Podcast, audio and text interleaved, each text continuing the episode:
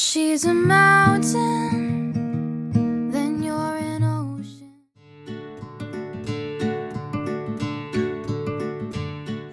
because you know even in i keep reverting back to k-12 education because that's where we learn everything but we don't help people understand all right diverse perspectives right it's such an important thing and it's such an, a healthy way to live and i think this film exhibits all of those ways of of exercising your own personal strength and courage.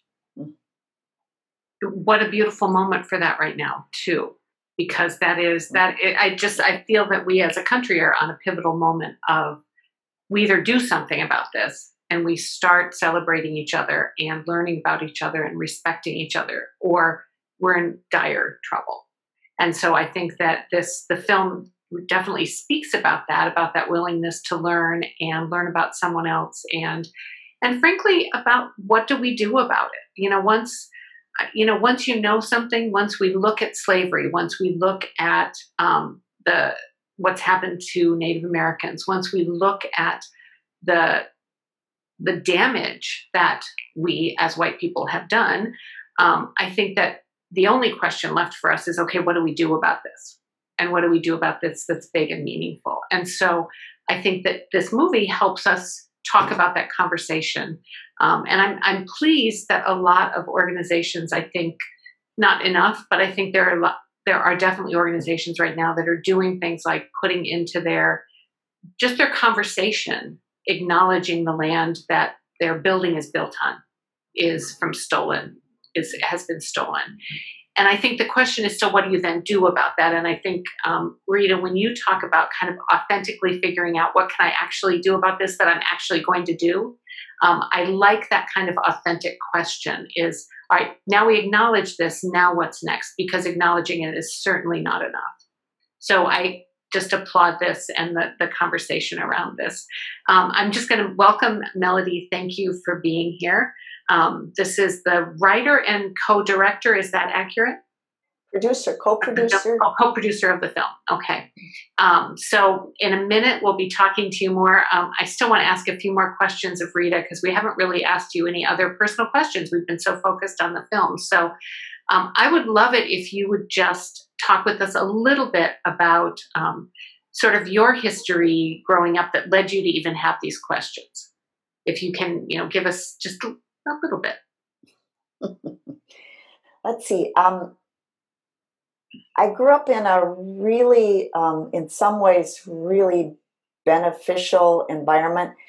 It was small, homogeneous, uh, Catholic neighborhood, parish. That was my the center of my life, and it was good in that it was safe and it was connected and it was tied to a heritage. You know, um, there are many good things about that. A lot of social justice um, focus and a lot of um, basic ethics um, modeled and taught, and um,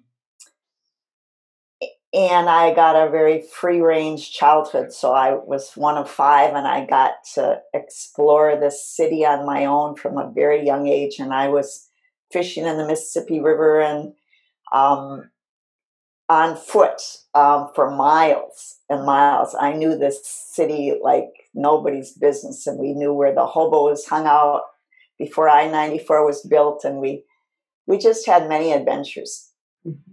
So that was the good part. The hard part is, you know, that that it was very insular and it didn't have a lot of um, pictures of people challenging irrationalities in society. Um, I didn't have female leaders around me other than the nuns, you know, um, and I did more and more as I grew older find some, but um, I was missing some pieces. And then there was trauma in my family, and it was handed down, and I can tie it right back to the, you know, history in Ireland um, that generations later. So I witnessed that and I experienced that um, harshness and alcohol and all kinds of stuff um, that I, you know, really damaged me. And um, I uh, I wanted out, and I thought the way I, I thought the answer was to get out.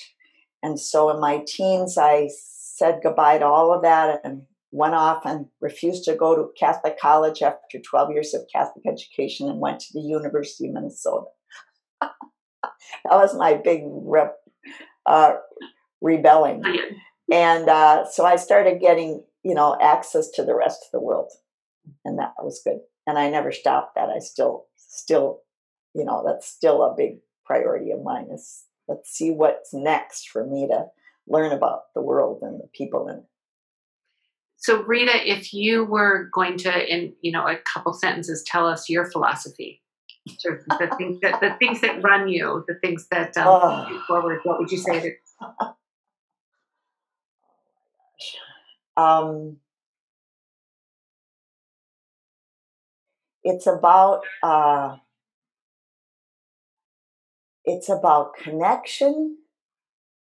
It's about connection, and there's another part to it. Um, I, I want to say play. I want to say play. That uh, you know, I I'm a parent educator and I work with um, child centered play. That's what I do. And so I know the power of connecting to people through play rather than through conversation. Mm-hmm. And you learn so much about each other. What's that saying about you learn everything you know on, need to know about somebody on the playground in kindergarten? You know, like. so that's what I do, and I love it, and it um, keeps my spirit vibrant, and it also is a revolutionary way to change things. Is mm-hmm. to um, give attention to young people and to give attention to parents so they can listen to their young people. So, very nice. And then, sort of my last question before we um, bring in uh, Melody more and talk more about the film from the two of your perspectives as well. Um, what is what what advice would you give to young people coming up? And whether it's to filmmakers who are coming up and have a story they want to tell, or just to people in general, or to creatives, what what advice would you give? I feel like creatives are still teaching me. I don't feel like I have anything to say to them.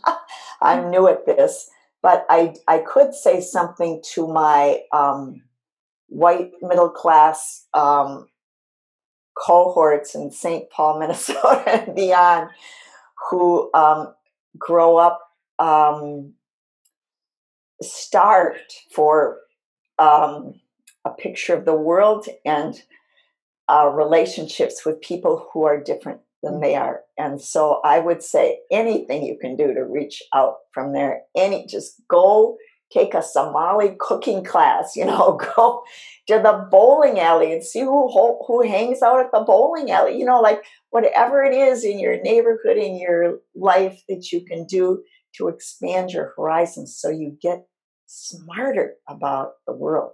It's really a good thing. That is wonderful advice. That's terrific. So then, the, you told us a little bit, um, Rita, about how you got Melody. That you've taken classes. how you, that you We've been talking about you, Melody. yeah, they were all good things. Um, and and by the way, just for anybody who's listening, Melody is pretty impressive. She has a host of documentaries that she's you both directed your own and written your own, and then you've also directed other people's. Is that accurate? Produced other people's. So she's a big deal. So we're really, really excited to have you here, Melody. Um, so how did so you asked her to participate in Melody? Why did you say yes? What was the what was it about this story that you liked? Well, first of all, thanks for having me, and hi everybody. Um, I to answer your question, um, Rita initially approached me about helping her to make a film about her grandmother, and I found her grandmother to be very interesting. Um, she had, you know, kind of a traditional immigrant story that many of us have, we that could relate to. Um, and you know, I started out doing that. That's basically what happened. I thought that would be an interesting challenge, a historical film about her grandma. But the more I got into it, the harder it was to make, to be honest. Um, what was much more interesting to me was Rita's story. Um, her grandma, she always would like talk in the third. It was always like about my grandma this, my grandma this. But every time we would talk, talk, Rita would get emotional, which is hard to imagine right now because, you know, of her kind of, um, what's the word, Rita? Your upbringing. Put your put your audio in. Reserved. Yes, reserved. Her reserved nature. I didn't want to say the wrong thing. Um, you know, where it was not going to be about her. It was never going to be about her. It was just about her grandma and her journey and all the other people who were affected by it. But I just noticed there was something going on with Rita beyond all of this. Mm-hmm. And every time we would talk, we'd have these coffee meetings or we'd get together. And I just, the more I was working on this, the more I realized I had to tell Rita's story. But the problem was, I had to convince her that that was the story that needed to be told because she didn't want attention on herself. She certainly didn't want a film where she was going to be the center of the film and she was telling the story and all of this. But I think over time, um, after I don't know, we keep going back and forth about this somewhere between three months and six months, where uh, you know we could see that. I think Rita finally came to the point that her her story would resonate with everybody as long as she allowed us to go on the journey with her. So all the footage, like from Ireland, and all the stuff, the historical footage, all these things that I had been initially playing with, we basically started over, and um, that's the film that you're seeing in stories I didn't know. And there's a little bit of the stuff in Ireland in there, but basically, I just went with Rita on her journey as much as she would let me, which wasn't always.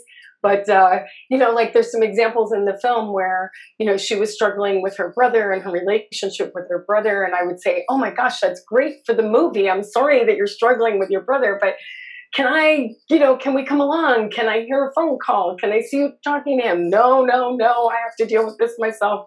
So it was those kind of struggles I kept having, but we pushed through it. And um, eventually, and also meeting Ramona was, you know, such a joy and a thrill, and all these wonderful things kept happening. And then it became Rita's story is everyone's story, right? If you if you really think about it, everyone, if they looked into their family history, would find some things that they're not pleased about or that they're uncomfortable with or that they don't really want to share um, and maybe even embarrassed about. And I think that's the most human thing of all. And that's what really drew me to working with her. And plus her openness to um, ha- originally reaching out to me to help, but then when we did finally get to that point, we became partners in this and became co-directors and co-producers. And, you know, we just kind of pushed forward and, and decided to make that film. So it seems to have resonated with you guys and that makes me really happy. And um, that was the point. I know Rita has a whole nother film about her grandma that she wanted to make and has since made. Mm-hmm. And um, she did finish that. I don't know if you've talked about that at all but that I didn't make that film. She made that film. So, Rita, how was it working with Melody? Oh, we're very different. We approach mm-hmm. things differently, and so I had to. I had to, um, as you said, I had to open up. Yeah, that's what I had to do, and that's not easy. But you also have so much heart that um, and you're such a great listener that we would get together and all i would just like start talking about things i never talked about before you know because you're a really good listener. Yeah. Yeah and i think sometimes rita probably felt that i was pushing and um no. you know for me it was for me it was like normal to have these kind of conversations but they weren't easy for her. And the good thing is that because i do my own filming uh, probably, I don't know if we figured out percentage wise, but maybe more than half or 75% of the film is stuff that I filmed myself. Mm-hmm. And they were just moments when I was with Rita and I just pulled out my little camera and started filming. And, you know, that was very helpful. I think if we had tried to do it with a crew, you know, like mm the guy with the big camera and the big microphone, you know, the boom mic and all that, she never would have really gotten to the point that we got to. And so I think that was probably also an advantage that, you know, worked to to create the mood and the conversations that we needed to have in the film. Mm-hmm. Um, but I did feel bad sometimes. Like I know I said, well, you tell the story about the family reunion you know, it's like, oh, you're having a family reunion? Are you kidding? We have to film that. And she's like, what? Why? well, let's see. You know, things like that. So we, I don't know if you want to share that story, but that was kind of funny. Yeah, well, we we argued because um, I finally agreed that she could come as long as all she did was take pictures and you know film people, but don't ask them to say anything because they've already told me they don't want anything to do with this film. They don't want to be mm-hmm. interviewed and they don't want to say anything. So I tricked them. I, we had a party coming up and I didn't tell them until two days before that Melody and Miles were coming and so they um, they were very unhappy with me, but they came anyway because this was a birthday party, and you know, mm-hmm. so they came reluctantly. And I said that morning, I said, "We're not talking about the family history. We're not. No, I'm not rocking the boat at this birthday party." And then, just as people started walking in, I changed my mind, and I thought, if ever there was an opportunity, this is it. So I said, "Melody, we're going for it," yep. and we did. And how did you how did you do that? Because that's a you, you, know when you said people are reluctant, people don't want to admit. I, I think a, a, common response is, "But I didn't do that." Mm-hmm. It's like, yeah, but your past did, your your family did, and all of that is rooted in us, our mm-hmm. traumas as well as the decisions our families made. So, how did you how did you broach that? On well, it's all there. It's all there in the film. I just said, "Here's what I know. Here's what I know about our family, and here's the history as far as I know it. And this happened, and um, it bothers me. I just said it bothers me, and here's why. And so I said a little bit, and then that was enough to trigger their reactions. Yeah. Yeah. Well, and I'll just add one little thing in there that um, I have made quite a few films, and pretty much what I predicted would happen was going happened. I mean, you can kind of tell, especially with Rita's family, the kind of family she has, and that they don't talk and they are reserved, if that's the right word, um, that it will happen. Something, she's going to say something. She's on this mission mm-hmm. to share what she's learned, and she can't hold back anymore. So, where else are you going to get that other than that environment. So it was very intuitive on our part. And Miles and I were positioned. It was one of the few shoots that there were two cameras. The other shoot that had two cameras was when we were on the um, overlook with Ramona. And um, I think, you know, we, Miles and I both talked about where our position should be, that we, you know, how we would film it. One of us would be on a wide shot and the other one would be on a tight shot. So we weren't both, you know, up close and giving people room and space to not feel that we were in their face, even though we were, but then you forget about it after that moment happens. And then I think that's what happened with Ramona as well. Maybe you want to talk about that, Ramona, how that made you feel when we were there. Much as I, I really did try to just ignore that um, because, and stay in my own, you know, space. So I appreciated not having it all there. And I remember, wasn't that first day? Was it Oh, I can't remember. It seemed like it was hot. It was raining. It had just finished raining. But you know, I also know that you're the expert in your area, so uh, you know what you're doing, and that was really obvious. You know, in all the different ways that that film came out and moves people. Um, so I just trusted that. I love Miles. He, you know, oh yeah, he came in the house too. It didn't disrupt much, and yeah, that's so, why he, he's a special guy like that to work with. It's always good to find partners that you work with really well. And um, I know he filmed the segment with Ruben, which was, you know, also lovely. And anyway, but, you know, the point is that we, I think, figured out ways to pull things out of Rita that she didn't want to that she didn't want to share and then we needed to get the family involved because it's not just about Rita, of course, it's about Rita and her relationship with her family. And we all have those kind of things with our family. Even if we think they're perfect relationships, there's always something or someone somewhere. And it, it, it showed itself, right? It reveals itself. And then her relationship with Ramona, we did talk about filming more with Ramona, and that came up a couple of times. uh, toward the end. But then, you know, once you start putting the film together and you realize that you have these stages and you have the things to come back to to help move the film along and make it that almost anybody could watch this movie and not feel left out. Like to me, it's not a film about Minnesota only. It's not a film about, you know, St. Paul Irish Catholic families or Native American families in Minnesota. The whole point of this film is that it can work the feelings and the emotions and the acknowledgments that happen are for everyone in the US. And that was really important to me.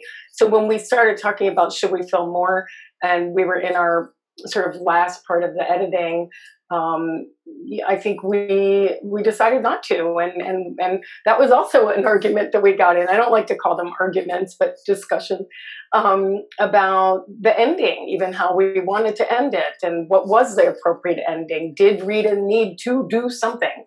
Did she actually need to accomplish a thing? And we went back and forth you know, should she go here? Should she do this? Should she go to the Capitol? Should her and Ramona go together somewhere? And it just you know, after a while, you realize that that's not the point. The point is to start the conversation, not to make the happy ending, we did this thing. And what she did is human, which is you think about something, you start something, and maybe it goes somewhere, maybe it doesn't, but you started. And that's the point, isn't it? That we're all starting.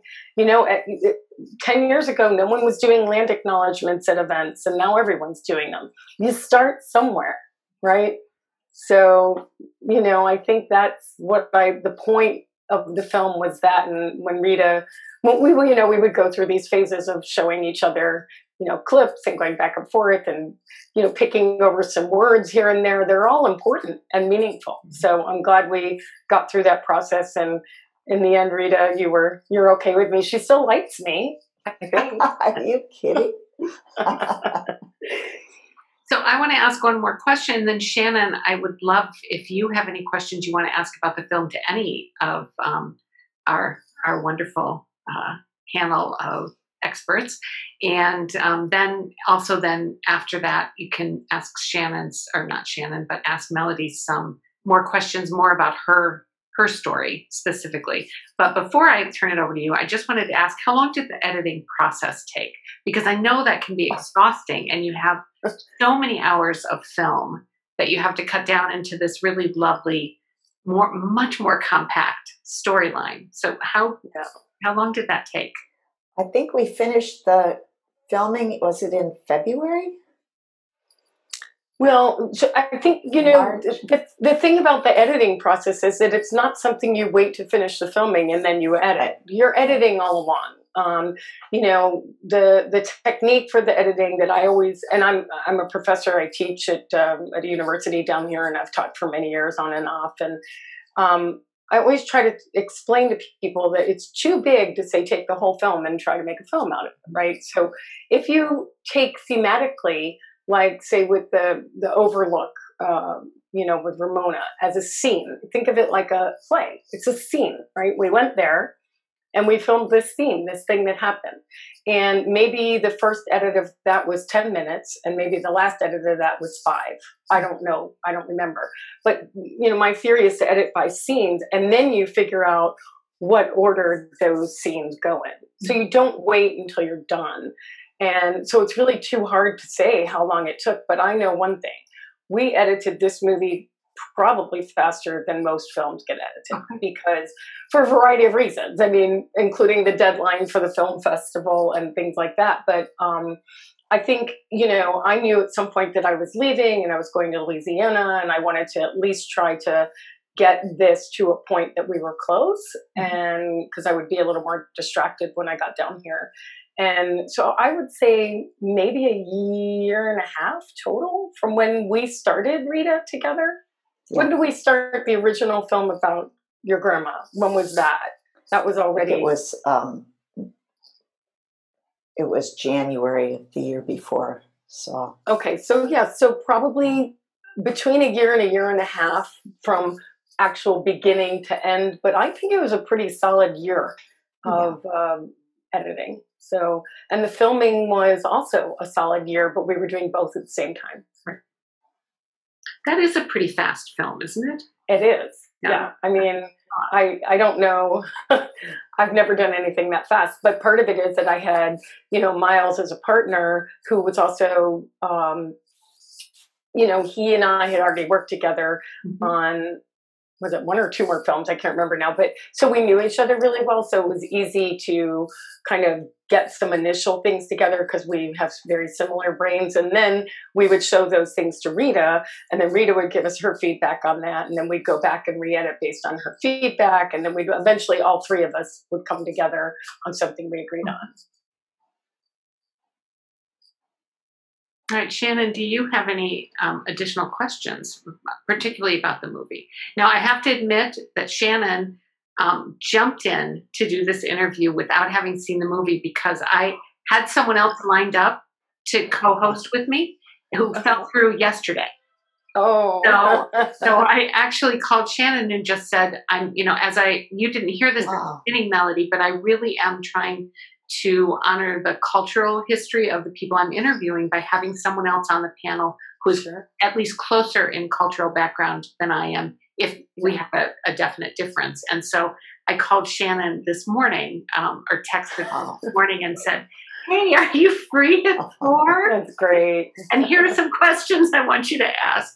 So Shannon has been uh, just a trooper, and and frankly, so exciting that you and Rita know each other. I, I mean, I'm, I'm so so glad. oh, that's No, We've great. known each other for 20 years. Yeah. I'm so so Oh, glad. that must have been a surprise to have her pop in.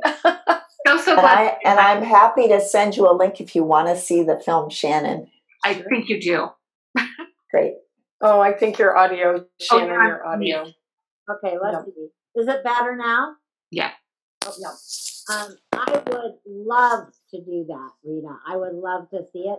Uh, and Melody and Ramona. And so this is the first time Ramona and I have actually met, unless we saw each other at a powwow and just didn't know it, right? um, which is, you know, it can happen. Um, so, uh, yeah, I, I and and I just have to say, Lori, you were saying about you know wanting to do a cultural match, and I'm like, oh, you got it both because I'm Ojibwe and Irish. I right? know. Yeah, you- wow, that's that's some great connection. And Ramona is Dakota and Irish, right? Mhm. So Mhm. you're like, oh wow, you got it going on. So, um, Mhm. so yeah, and and and just uh, you know the I'm fascinated. I'm drawn in. I I did get to read just kind of a synopsis of the film, and, and I was drawn in immediately. And let me tell you, because and I was drawn in by both things, and I think that that's what's fascinating to me is that I was drawn in, of course, by the journey itself, but this idea of the journey and the intersect with um, what you learned about your family and the Dakota lands Mm. um, was was really because I am so grounded in a sense of place. So that sense of place, and there were not that there was a singular place, but Rita, as you talked about, you know, the sense of place prior to being here on this continent, right? Um, and, and your people being here, and then the intersect and a sense of place here, right? And how that and how important and uh, that is. So Lori was saying, I think that that value, especially right now, because we don't know where we're going. But before we know where we're going, we have to know where we come from. Yep.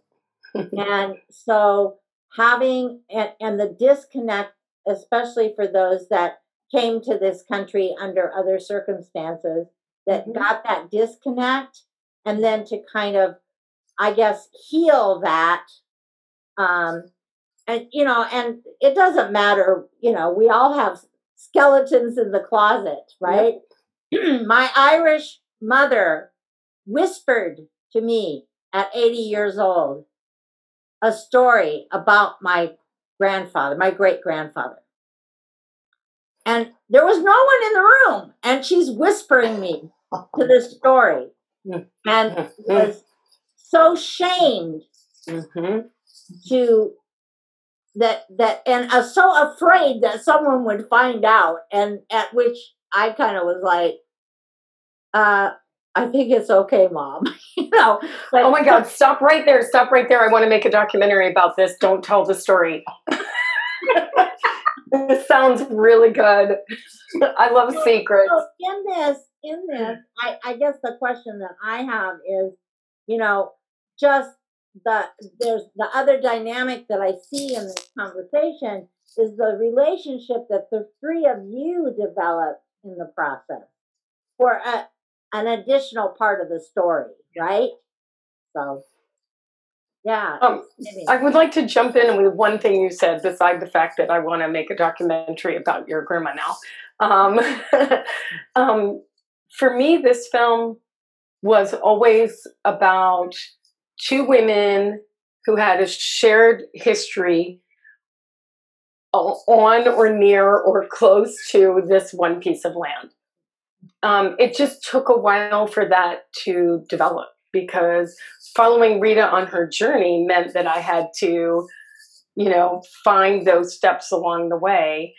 And after the meeting on the Overlook with Ramona, I mean, that was 100% for me. This movie was about two women. It wasn't really Rita's journey. But um, it also became like, what do we really want to accomplish with this film? Which is, what conversations do we want to start?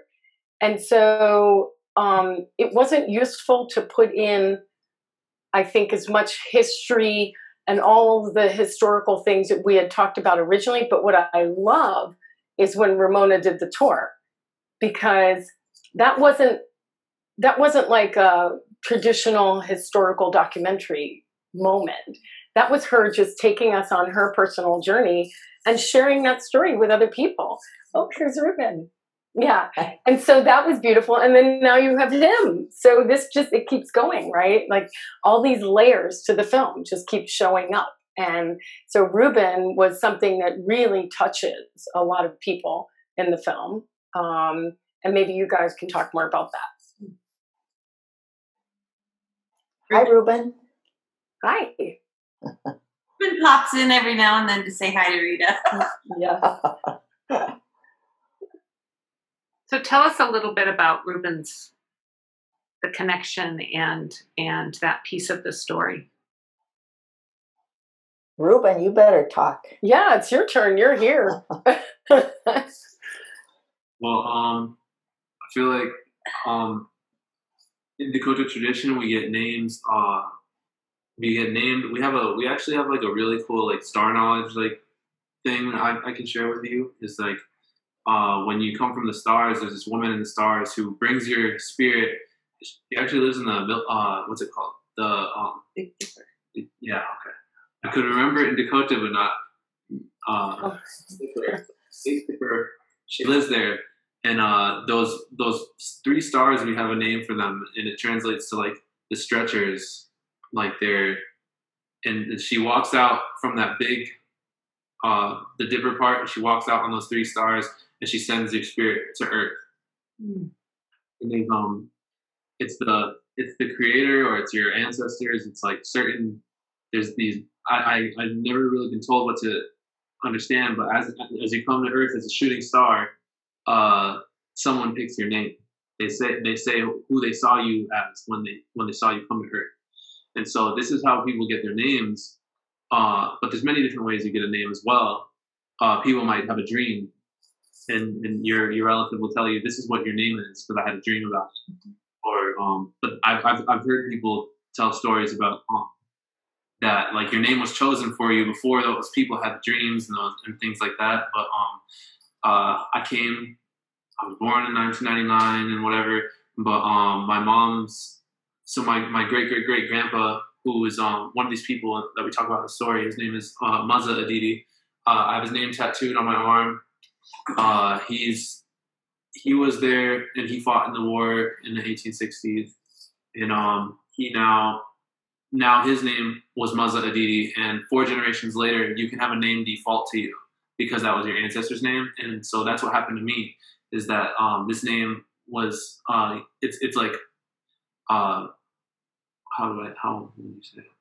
it's now my name. I don't I don't know. There's like a word I'm trying to say, but basically, uh, the name has become mine now, and uh, I like carry it forward, and then in four generations there could be another, and so uh, it's it's kind of a cool thing because I feel like language, and I talk about it a little bit. Um, I don't know. I think language is so cool because uh, it's not just the words you say; it's like what you mean with what you say. And uh, Maza Aditi, um, when I tell people my name, even people who are very good Dakota speakers, uh, the name is kind of interesting because we don't name people like that anymore. In the 18th um, when everyone spoke fluent and was free, uh, they didn't.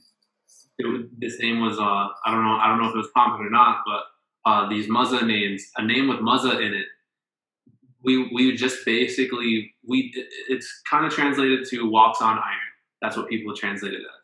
But to walk is Mani, not Aditi. And uh, Muzza me, is colloquially translated to iron.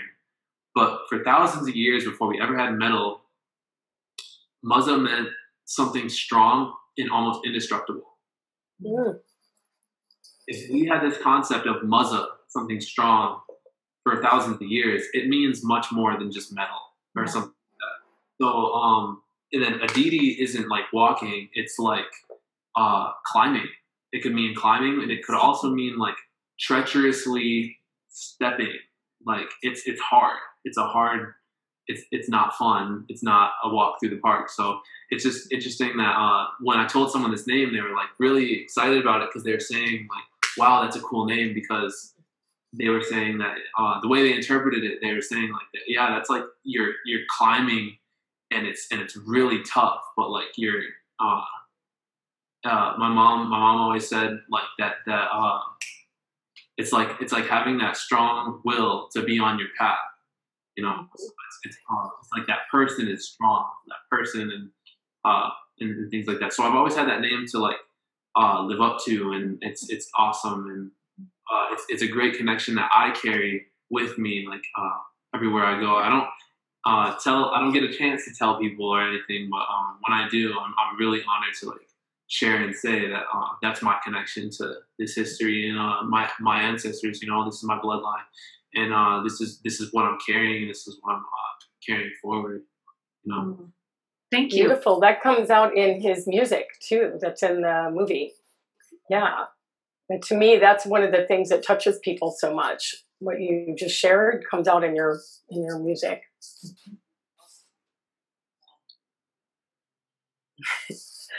So, so Melody, how did you get on the path where you started to your creative path?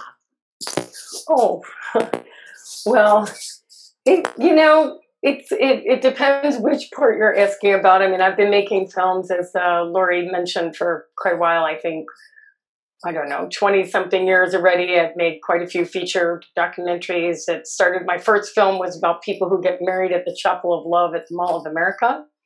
And uh, then I went on to make other, several other films. Um, and these are all independent films that I mostly, you know, filmed and edited and shot and produced. And um, I made a film about um, kids who can't feel pain. So they are physically not able to feel pain. Um, I made a film about Walter Mondale. I made a film about urban exploring. I mean, I, you know, just for me, making films has been such a joy and a pleasure. And once you get a camera uh, and you are able to film and be inconspicuous and get out in the world with, um, and you learn how to do it, it's just so much fun. So, anyway, and all the while, while I've been making all these films, I'm also teaching as well. So I kind of have this dual purpose in life. Um, you know, I didn't really have any mentors. Um, I just learned how to do everything on my own. So one of the things I love about teaching is I get to give back and and get to grow this new generation, emerging filmmakers, and even Rita, who you know, she's an emerging filmmaker now, and I, you know, just loved working with her because she's like a sponge and she takes everything in. And she met me at the documentary boot camp class where I was teaching at uh, Film North. so anyway, I've done that for 20 years, but before that, I was a journalist for many years, like an old-fashioned, traditional, like, hi, I'm on the scene of breaking news kind of journalist, and I worked for a lot of TV stations, and I did that work for quite a while. Um, and really enjoyed it. And one of the things I did enjoy about it, and I like to share this with people because there's a little bit of a, I would say, um, mm, disconnect between sort of the journalism people and the film people. Like that's two different worlds.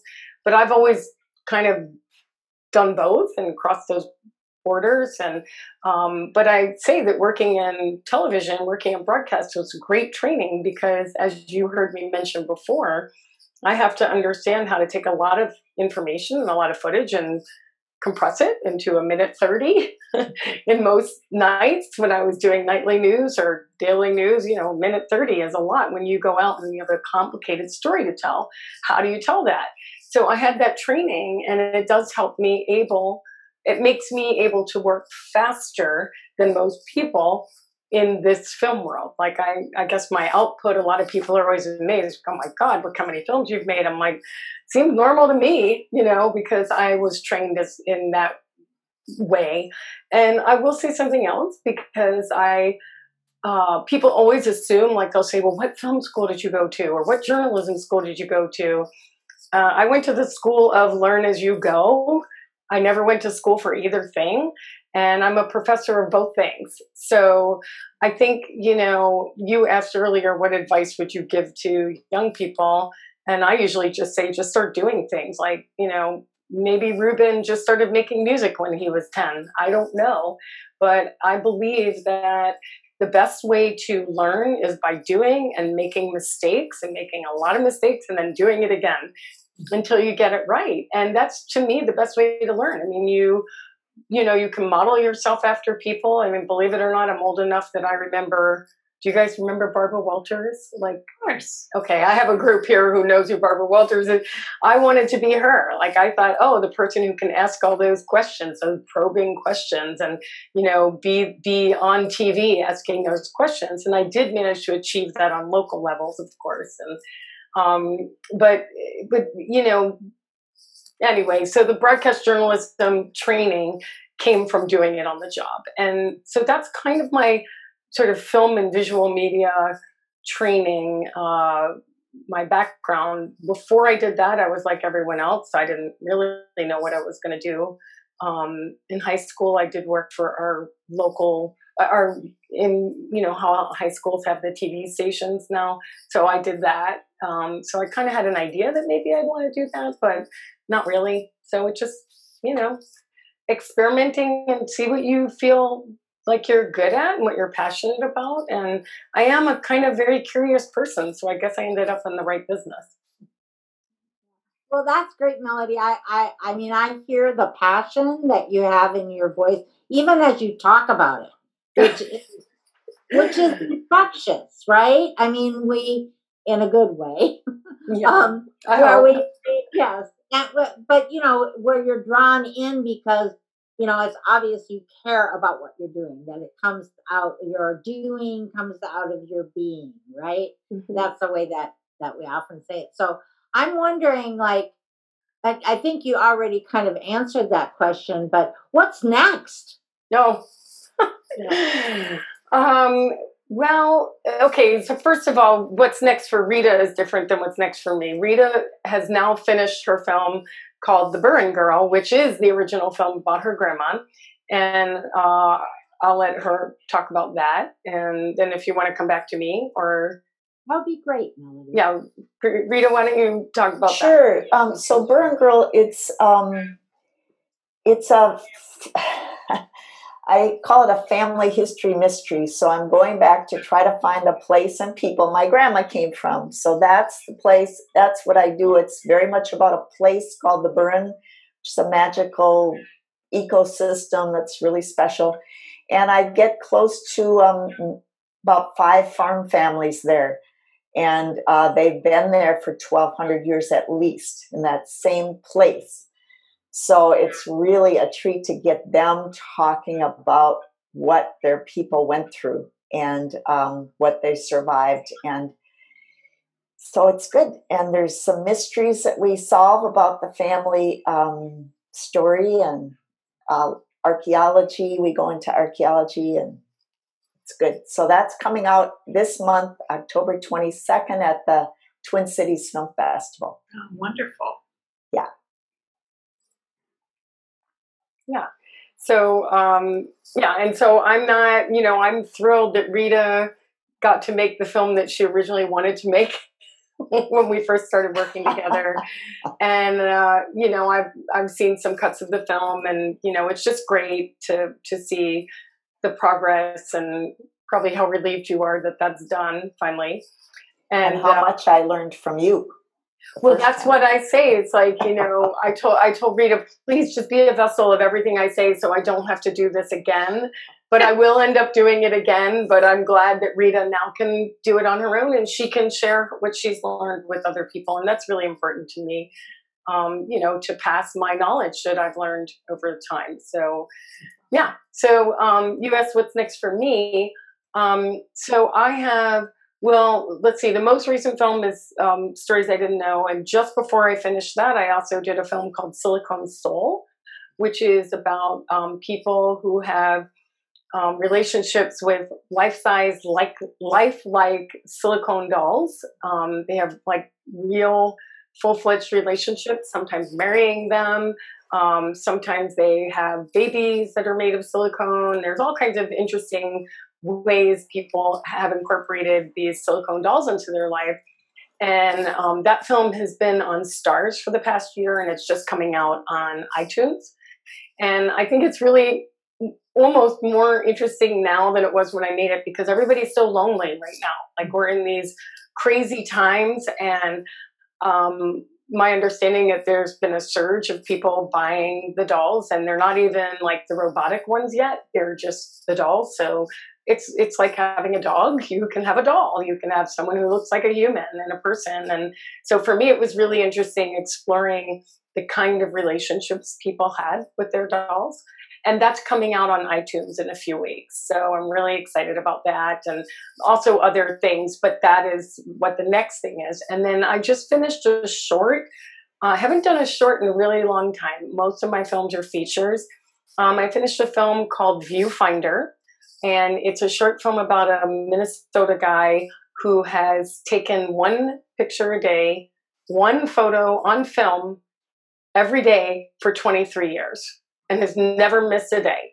And it's just one, and it's all different kinds of pictures, but he has now 8,000 photos, and he's starting to sort of ask himself, like, who's going to care about this when he's gone, right? Like, what is his family doesn't care his kids don't care about these boxes and suitcases full of photos. And also what does it mean? I think you know i'm i'm speaking to you guys and you'll understand this as we get older.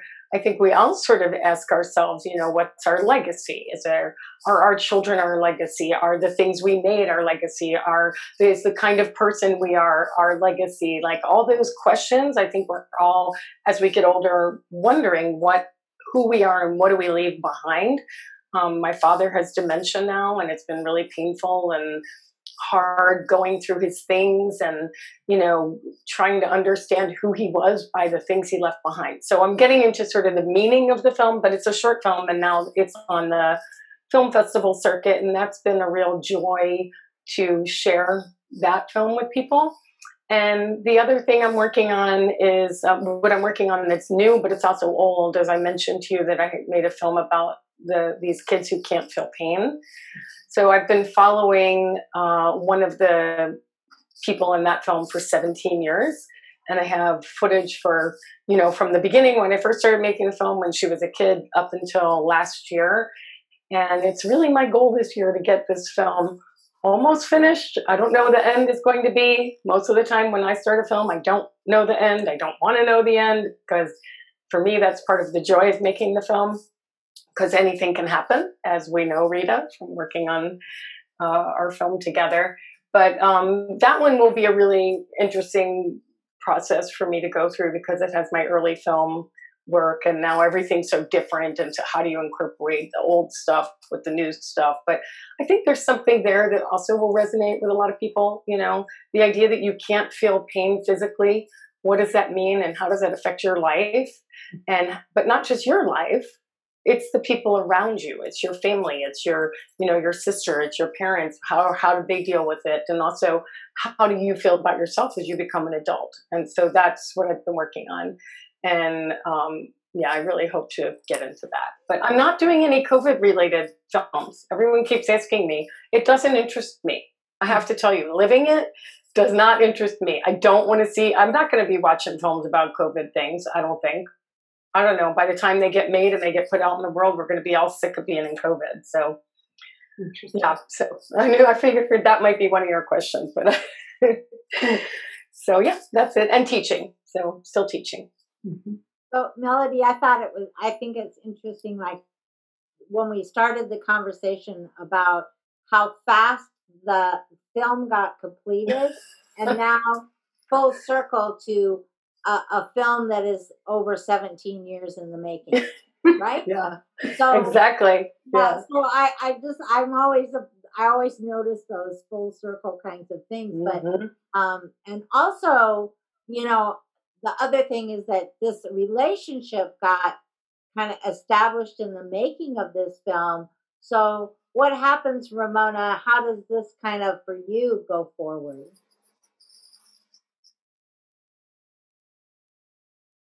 And you're on mute.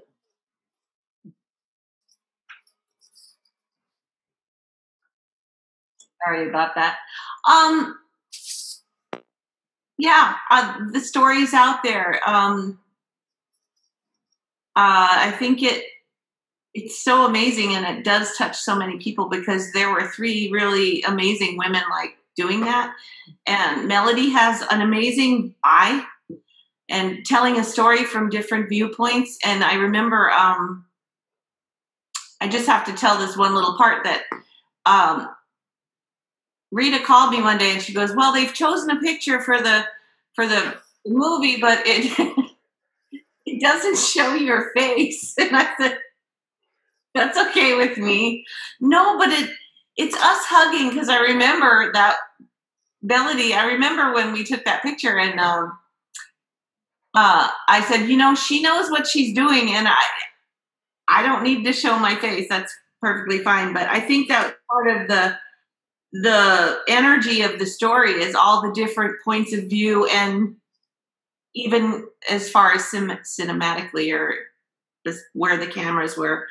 But um, everybody did their job as experts you know and i think um, it's i think it allows people to tell their own story or maybe uh, learn their own story and see that um, it's survivable it's okay able, right? It's okay to uh, to learn about yourself and understand how strengthening it is because we live in a America that really kind of um, wants us to all be the same.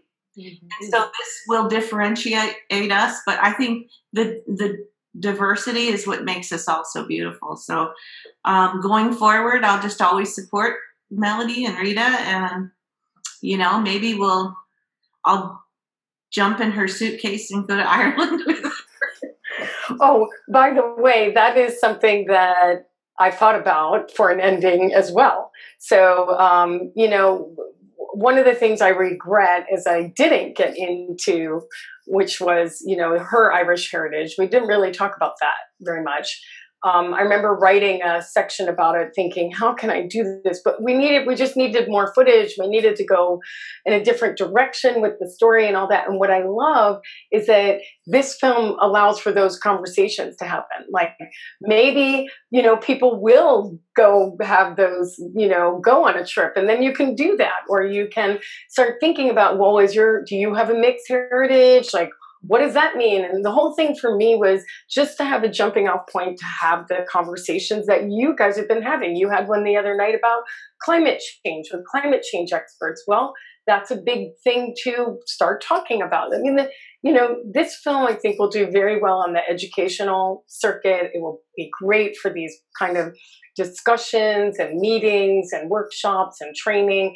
And I think that Ramona and Rita, everyone wants to know what is their relationship like since the film. Great, they can tell you, have that conversation, and what they've done with this energy now. Have what was that climate change meeting like the other night? It sounds like it was amazing, right?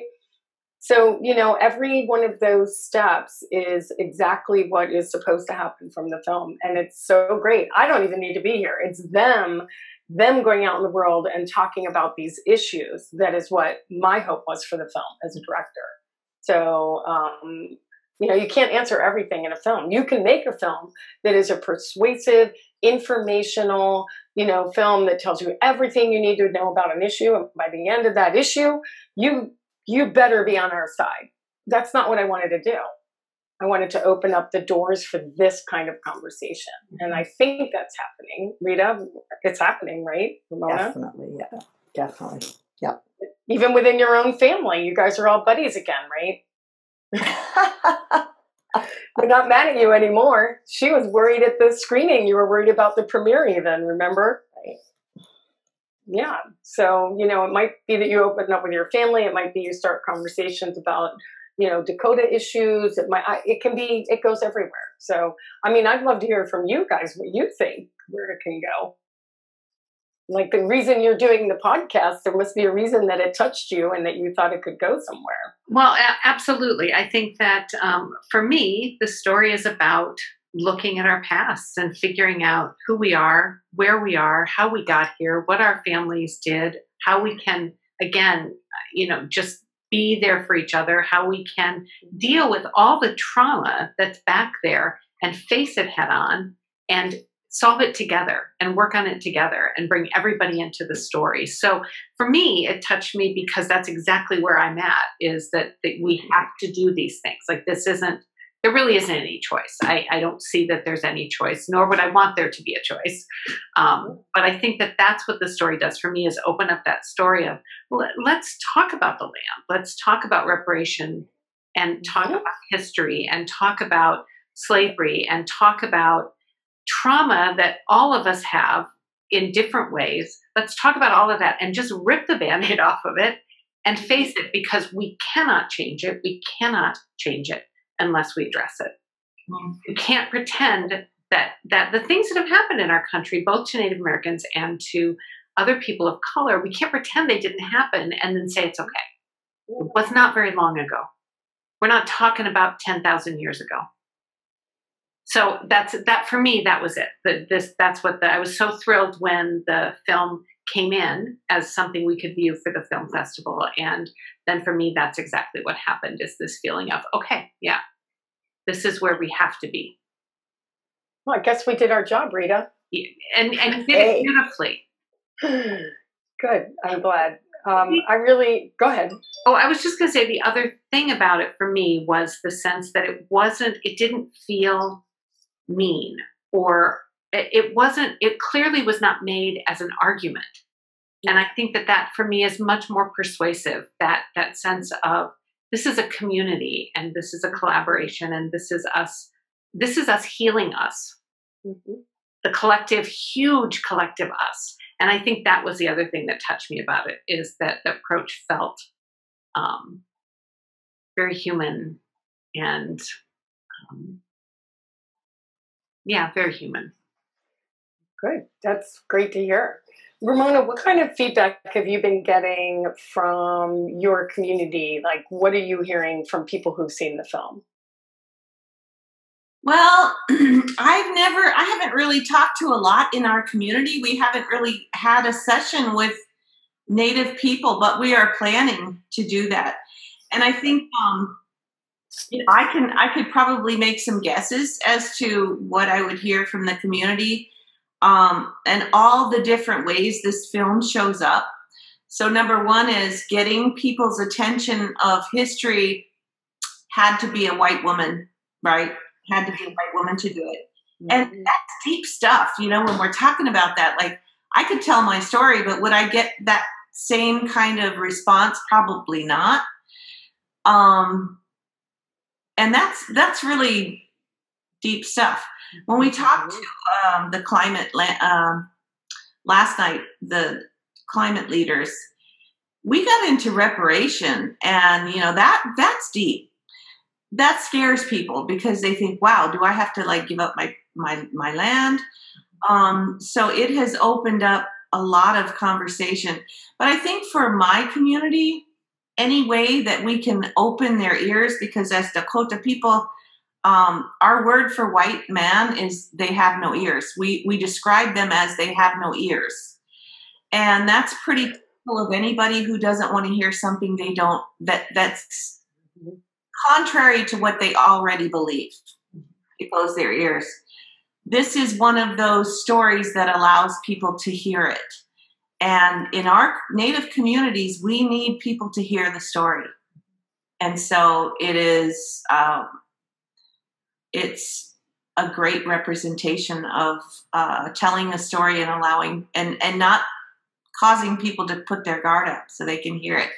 So I think for our native communities, it's a win win. It's a wonderful story, it's a true story, and people hear it. Yeah, I remember when we first started that Rita, you were very nervous about being a white woman telling that story. Do you want to talk about that a little bit?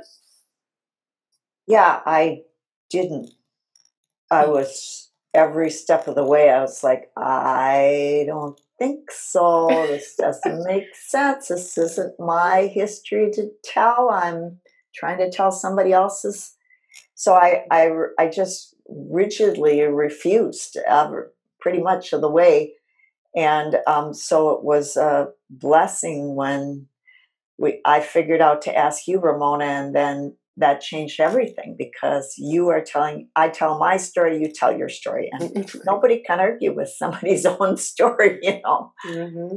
So that really took the weight off me do you feel, and Ramona, I'm specifically asking you, and maybe Shannon as well, um, eh, although of course Rita and uh, Melody, you are welcome to answer as well. But um, do you feel like films like this, if we talk about them and if we take them seriously, would open the door for films that really are more made by just by the Native community and and more openness to me, people like me, watching it and listening and believing it's a true story and not pushing back through this ridiculous cultural lens.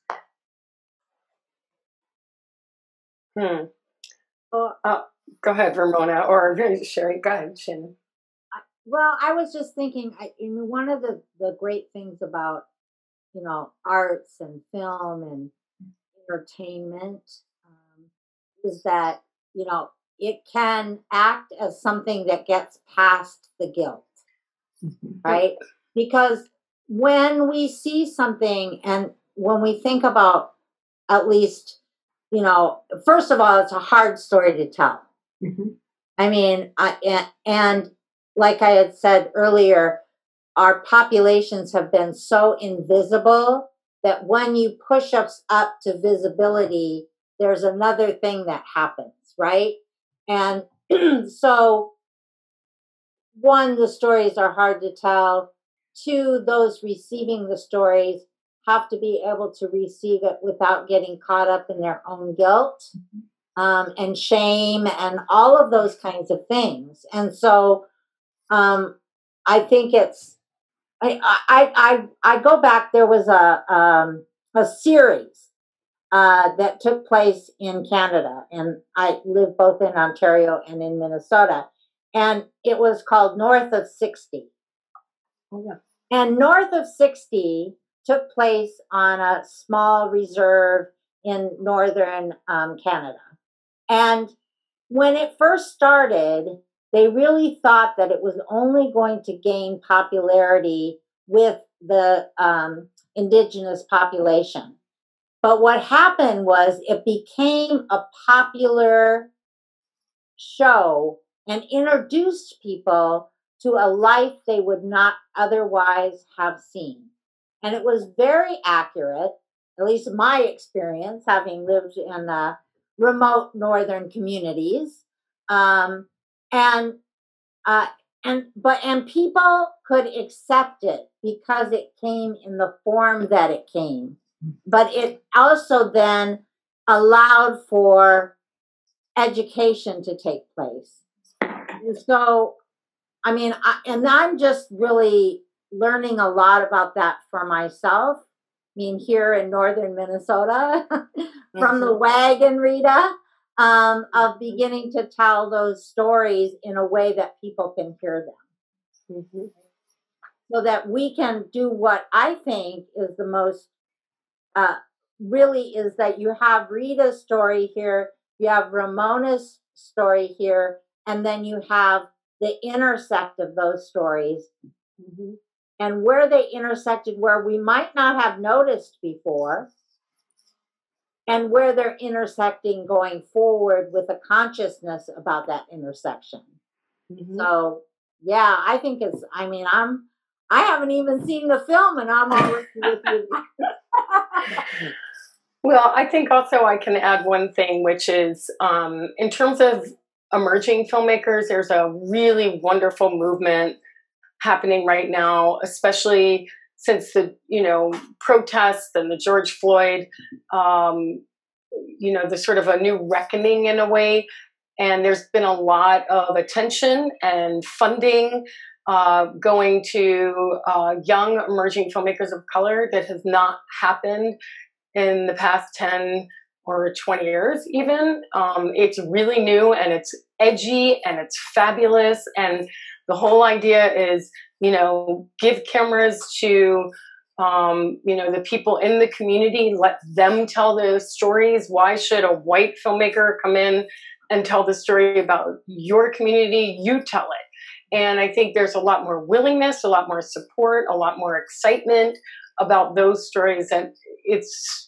incredibly exciting and i'm thrilled about it um, and i think there's a lot more mentoring going on a lot more between sort of the more established filmmakers wanting to help younger emerging filmmakers and but part of that is they're helping us understand things that we didn't know and it's just wonderful and i'm seeing a lot of new work. That's the only sort of pandemic films i'm interested in seeing is those are really the social justice post george floyd films that are really interest me. And um, i'm happy to look at some of those and mentor and assist but it's exciting what i'm seeing there. And i can't wait to see what comes from you know these next generation. It's it's really going to be incredible. So i am seeing that That's great. yeah So, Shannon, anything else that you would like to ask our our guests? Um, I can't think of. I'm just like I said. I'm just excited to have an opportunity to see the film and to actually um, be able to support its use in yeah continued conversation. Well, you know, in some ways, I hate the Zoom world. We all hate it. I'm on it all day. I'm teaching online right now and everything. But the beauty of this world that we're in is that we can reach people that maybe we couldn't reach before in a lot of ways. And, you know, having community screenings and letting people watch the film on their own and then getting together to discuss the issues is easier now in a lot of ways. And i'm you know really excited to see what this film does in that realm. And um, i know you're already getting a lot of requests rita and ramona. You'll probably get some too. And um, we do have some film festivals coming up with the film. Um, i just found out about another one today so that's exciting that i shared with you. And you know i think that it's um, I think we all, one of the reasons we all do what we do, what each one of you in this Zoom chat is doing, is we all want to share something, mm-hmm. right, that's inside of us. That's why, Lori, you're doing these podcasts, right? And Ramona's an educator. She's out in the world doing, you know, her the thing that she wants to do to move people, change people, or at least open their minds. And, you know, we're all doing it. I'm doing it film and you're doing whatever. We're all doing it our own way. And I think that is something that is a very beautiful thing that happens from this sort of uh, creativity, right? We we made something and we all get to share it, and we all have different reasons for wanting to share it. And I really appreciate the opportunity to talk with you and visit with all of you. And actually, Rita and Ramona and I have only, I think, done one of these before, so it's kind of fun to all be together.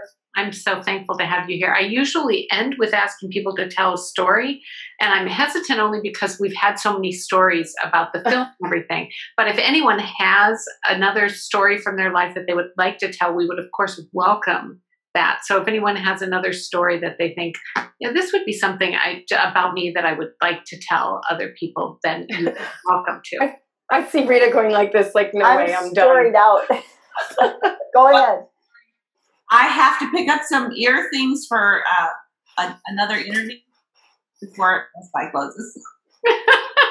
Before, Your story is you have to go. Yeah. All right. and I I want to add one thing for Yeah. Rita. I hope it's okay that I do this, but I know today is a special anniversary for you. I just saw it. Uh, the 14th. 14th. Okay. Yeah. Do you want to? Of course, you don't want to share that.